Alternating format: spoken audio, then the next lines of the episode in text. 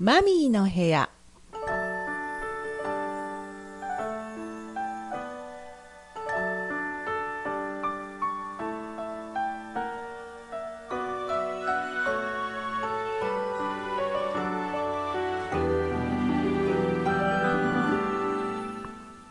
リスナーの皆さん、こんにちは。ウェイクアップ西条パーソナリティマミーです。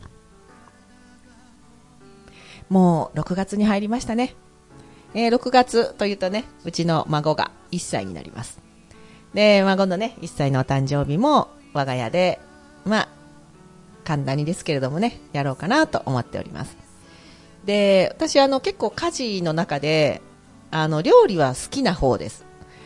で、上手だなって思うこともあるし、あ、下手な部分もあるなっていうこともあったりするんですけども、まあ料理はね、好きです。で、あの料理の後片付けもね、割と嫌いじゃなくて、なので、あの、まあ最近はね、あまり気合を入れてやってませんけど、主人と二人なので、そんなにたくさん作ってももう食べないしっていうんで、子供がもう3人いた頃と比べたらぐっとね、料理をする、あの、機会も、えー減ってきましたけども、でも、あの、料理は好きなので、そのね、孫娘の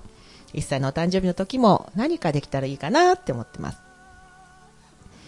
で、えー最近ね、その孫娘が歩き始めまして、10ヶ月なんですけどもね、歩き始めまして、もうすぐ、あ、もう11ヶ月だな。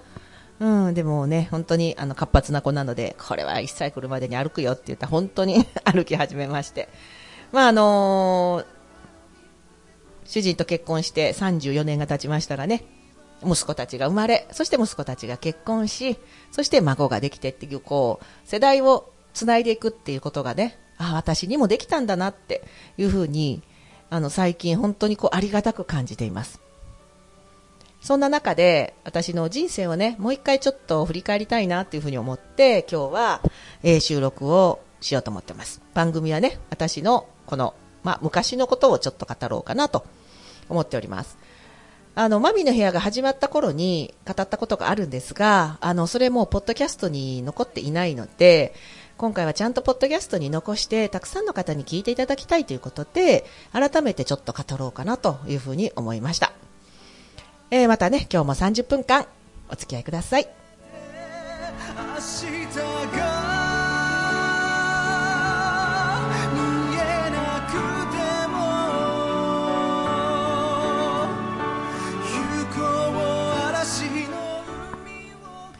はい。煙突町のプペルの曲でスタートしております。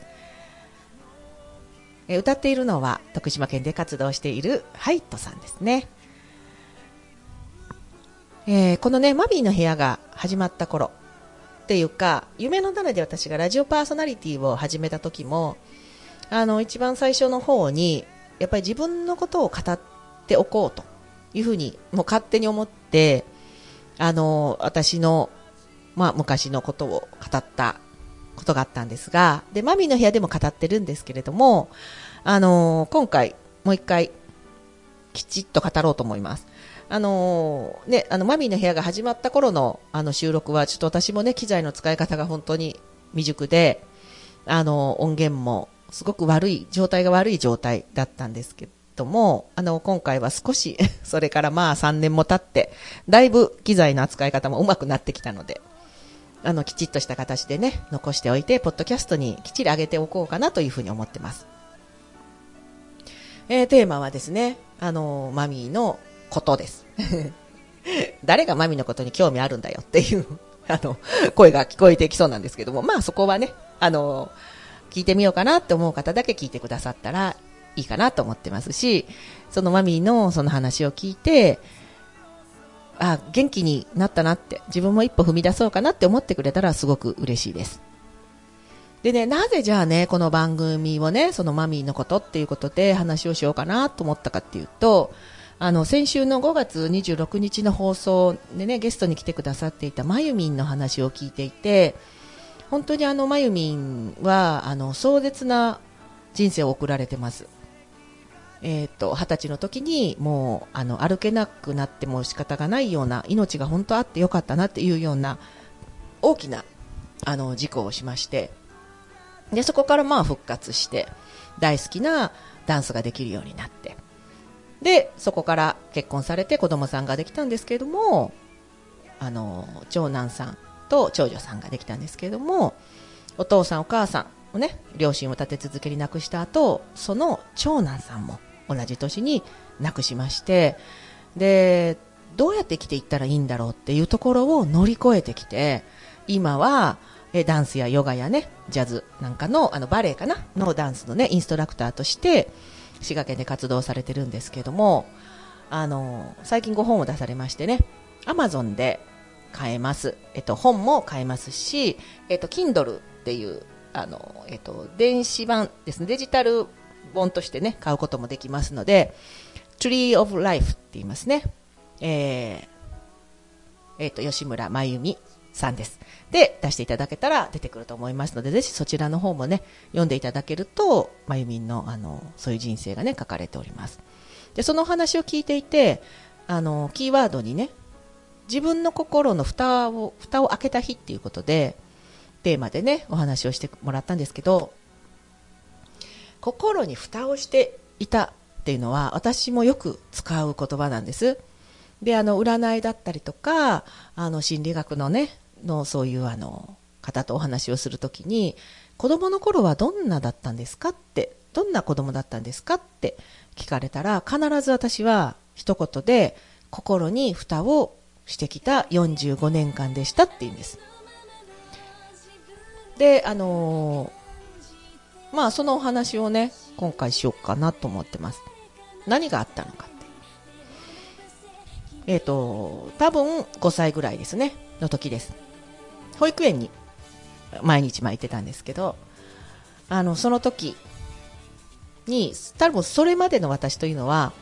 私あの最近ね、小さい子供さんを見ていて思うんですけど、あの、すごくこう、いろんなものに興味があって、えーじっとしていない子供さんっていらっしゃるんですけど、で、なんだかんだこう、ブツブツブツブツね、言ってる子供さんとかいるんですけどね。あ、私、こんなんだったのかなって思いました。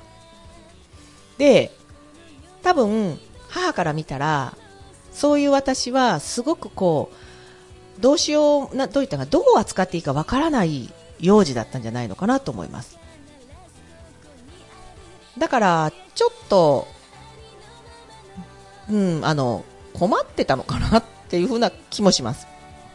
まあ、それはちょっとこっち置いといてね。えー、5歳の時です。事件が起こりました。保育園に行ってました。ある日、えーお昼ご飯を食べ終わりましてね。えー私の行ってた保育園は、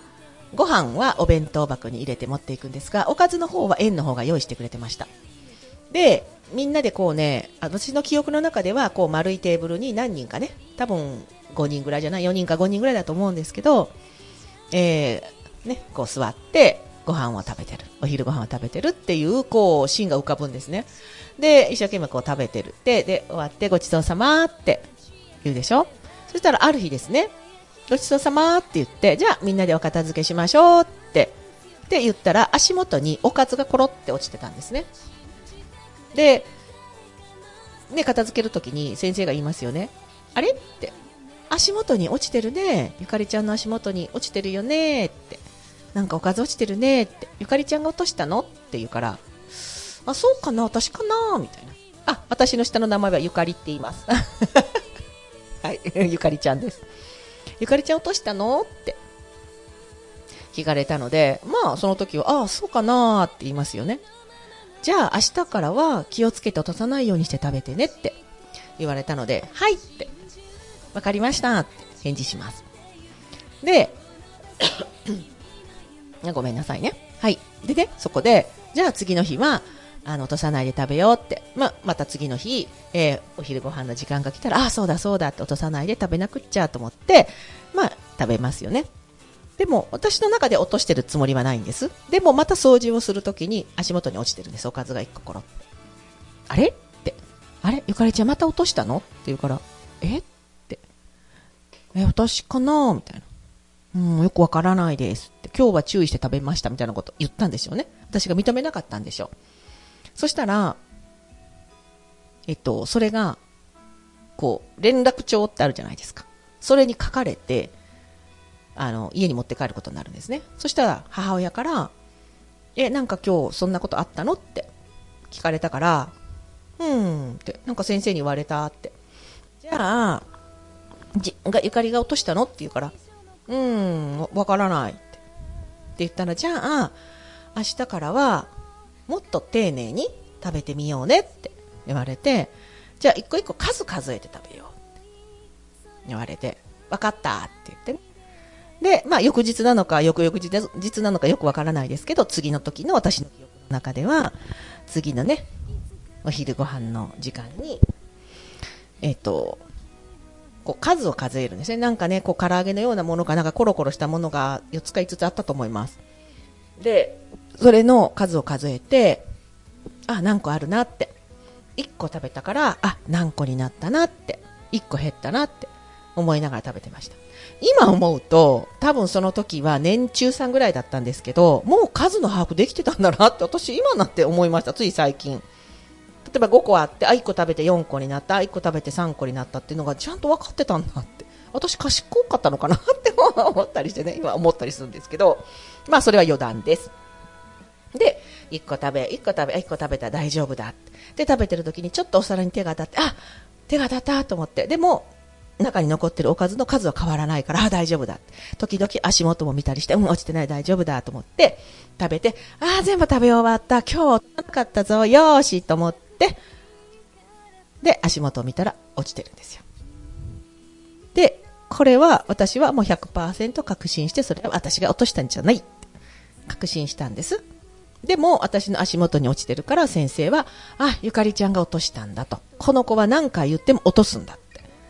で、またゆかりちゃん落としたのって言われたから、いいえ、私じゃないです。私は一個一個数えながら食べたから絶対違うって、その時言い張ったんですね。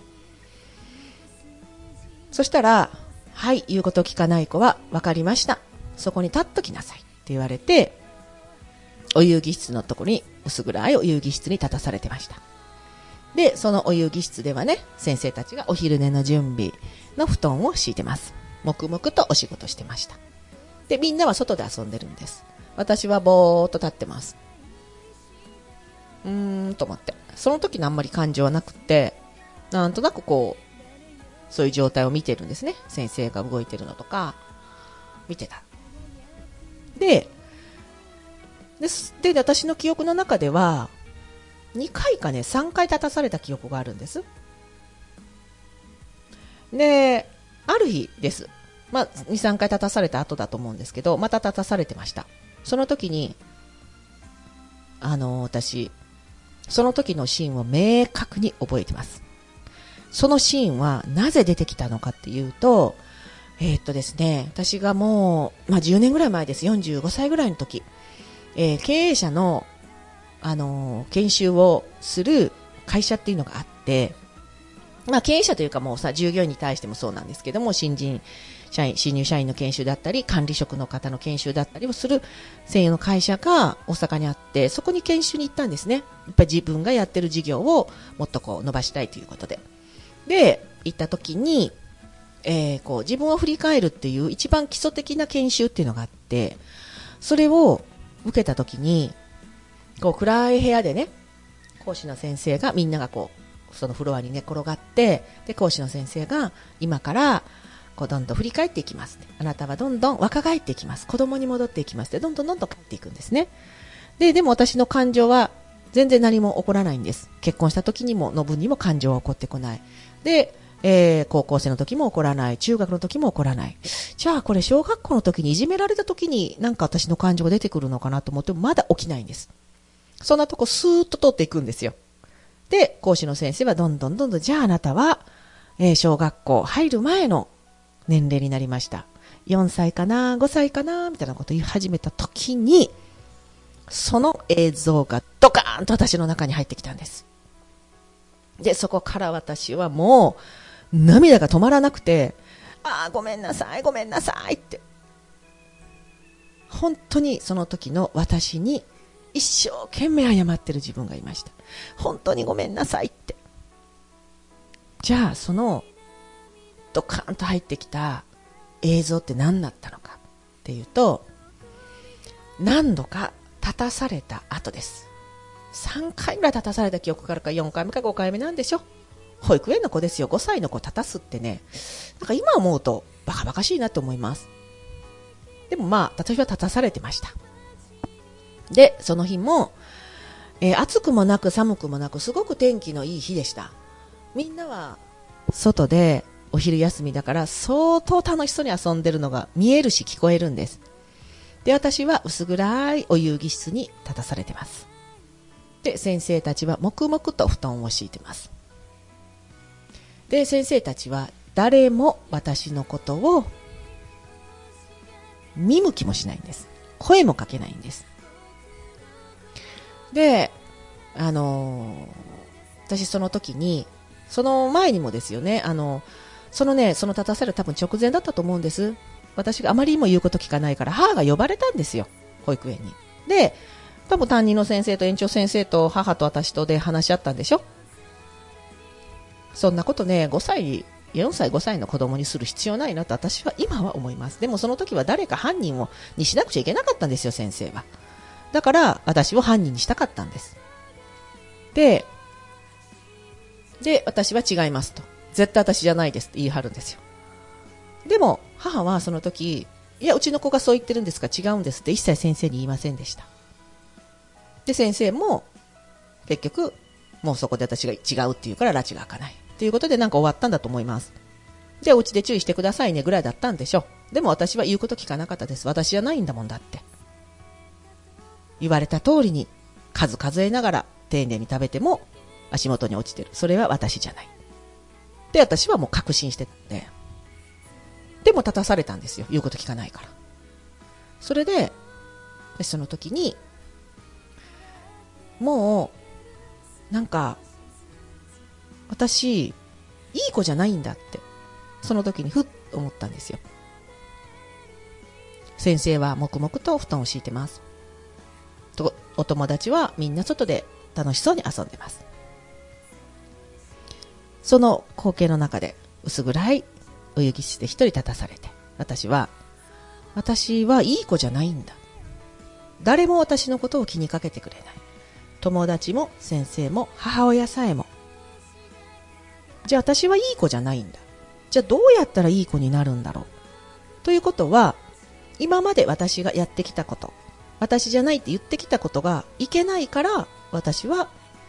いけない子なんだ。だったら、私は何も言わない子になろう。自分が正しいと思ったことを言っても信じてもらえないならもう何も言わないでおこう。そうすればいい子なんだよなって思って私は何も言わない子になりました。そっから、いつの頃からか、もうその、おかずが落ちてる出来事はなくなって、私は年長さんになりました。1年ぐらい経ってたのかな？で、ある日、もうあの、とにかくおしっこが近くなり始めたんです。で、もうあの、スリッパを履く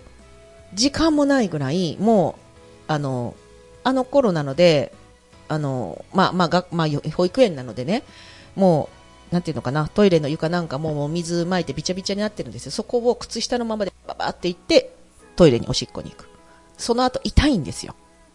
お腹じゃなくってね、痛いんですよ。おしっこの出るところが。なんで痛いんだろうって。で、それを母母親に言いました。そしたら、病院に連れて行ってくれて、したら私は腎臓が悪くなってました。あの、もう母が亡くなったので、どういう病気だったのかよくわからないですけど、腎右炎って言って腎臓が腫れてたそうです。で、タンパク尿がたくさん降りてました。で、私ね、あの、ついこの前まで、私今、うん、まあついこの前までですね、その腎臓が悪くなったのは先天的なもので、いつかは出るんだったんだろうなっていうふうに勝手に思ってました。でも、最近気がついたんですが、それってストレスだったんだと思います。本当の自分を解放してやれないストレス。多分その事件が起きて、私が心に蓋をするまでは、すごく天真爛漫で、妄想が大好きで、えー空想の世界がすごい好きでした。だから頭の中でこう絵本とか読んでもらったらそれを頭の中でいろいろにしてそれを自分の中で物語として作って多分ブツブツブツブツまだ字が書けないから多分ブツブツブツブツ一人で言いながら遊んでた子だったと思うんですだからすごく自己主張が激しい子だったんじゃないのかなって思いますがそれをもうやらないって決めたのでもう自分をそれがストレスになってで腎臓にでに出たんじゃないのかなって今になったら思います。本当にかわいそうだったなって。あのそのかわいそうだった自分その時の自分をちゃんとこう抱きしめてあげられなかった自分っていうのに対して私はその研修で振り返った時にごめんなさいって自分に言ったんだと思います。あの時本当にその意思を貫いてやれなかった自分。そしてこれまでそれにそれに気がつかずもやもやして生きてきた自分。あの時心をに蓋をして心を閉ざしてしまった自分に本当にごめんなさいってこれまで気づかなくてごめんなさいっていう風な気持ちでガーッと感情が溢れて涙がドワーッと出てもうねおえつでね喋れなかったです。その後しばらく。でまあその,、ね、その研修が終わった後にまたこう振り返りがあるんだけどもうね涙が出てもう本当に喋れなかったです。あんなに泣いたことはね今までなかったです。でそれぐらい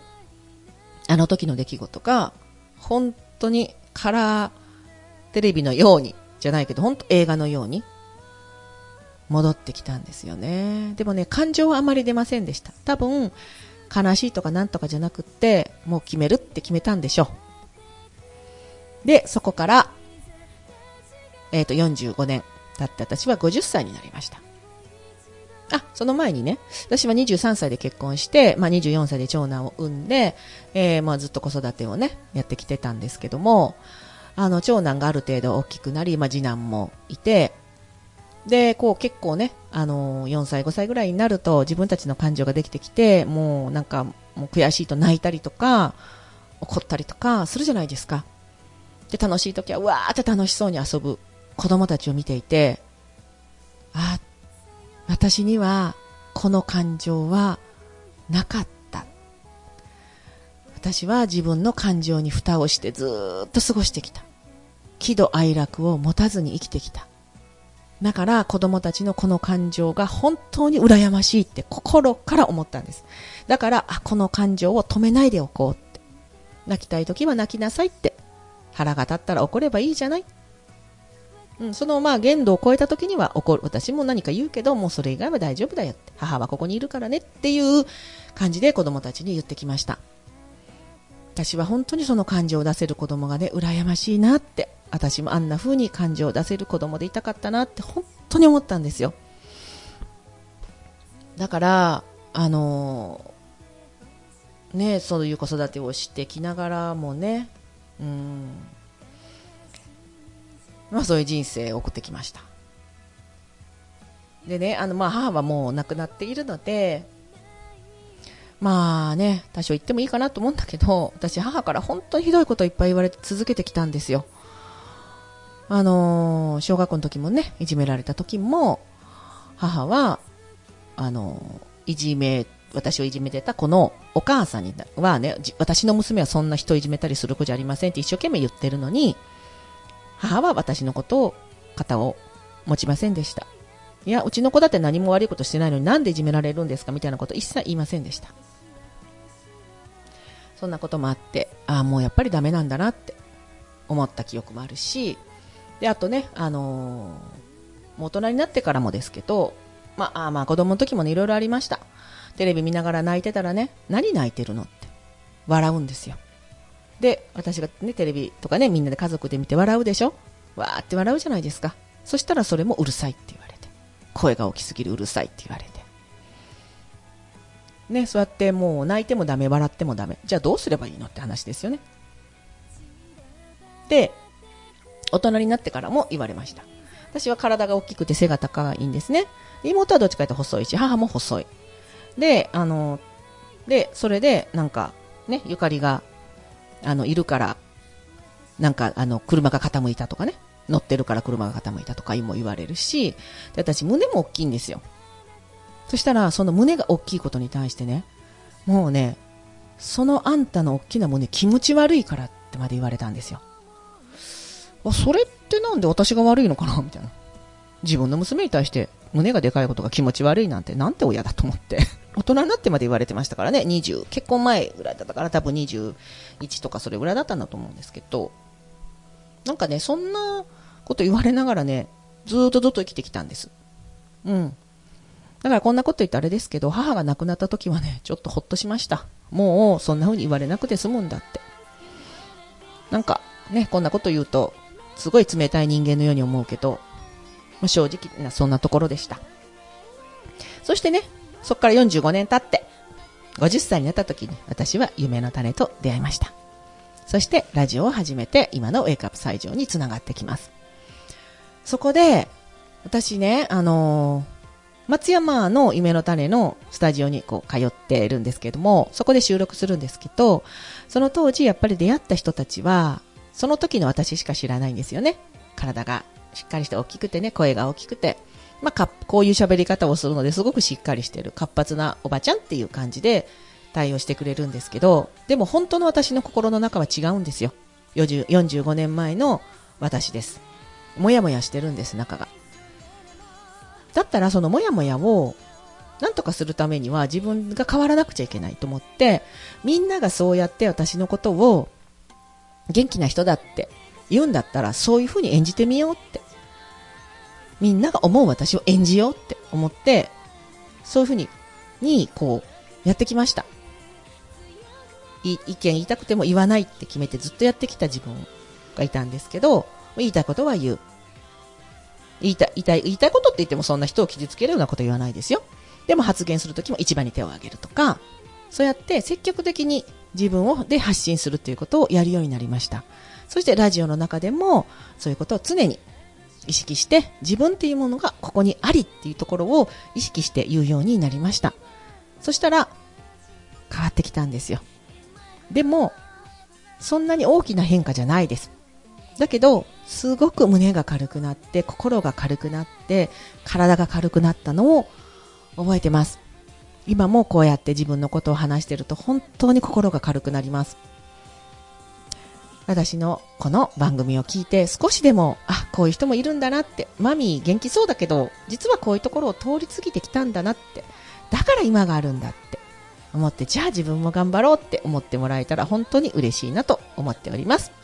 ではエンディングに入っていきます。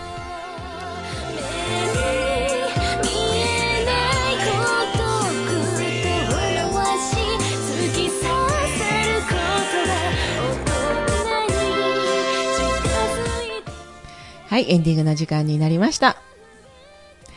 え、今日はね、うん、マミーの子供の頃のこと、心に蓋をして、心を大人して生きてきた45年間について語らせていただきました。あの、だから、私はね、親に、特に母です。まあ、父にもね、いろいろ言われたんですよ。今でも言われます。体が大きな女がいると思ったお前だったか。とか言われるんですよ。あなたに似たから私体大きいんですけど、と思って。まあ、ひどいこと言うなと思うんですよ。それで私が気がつ、傷ついてないと思ってるんですよ。いや、傷つきますよね。うん。で、母にもいろいろ言われて傷ついてきて、だから私は人に対してそういうこと言わないでおこうと思います。うん、なので子供たちに対しても、私は、あの、なんていうのかな。子供だからって馬鹿にした扱い方はしてないです。子供でもちゃんと意思があって、それは大人のように難しい言葉は理解できないかもしれないけれども、じゃあ子供に分かりやすく話せばいいじゃないかと思ってずっと子育てをしてきました。なのでまあ結構うちの子供は自立してる方じゃないかなと思います。本当に自分の心に正直に、人の評価を気にせずに、自分で決めた道をしっかり歩いてほしいなと思います。私は50歳で、このモヤモヤと決別しようと思って、えー、もう7年が来ました。7年半が来ましたね。なので、これからも自分の道を人の評価を気にせずに、何と言われてもいい。もう嫌いな人は嫌いでいいんだよと思って、前に進んでいこうと思っております。では、また来週の木曜日にお会いいたしましょう。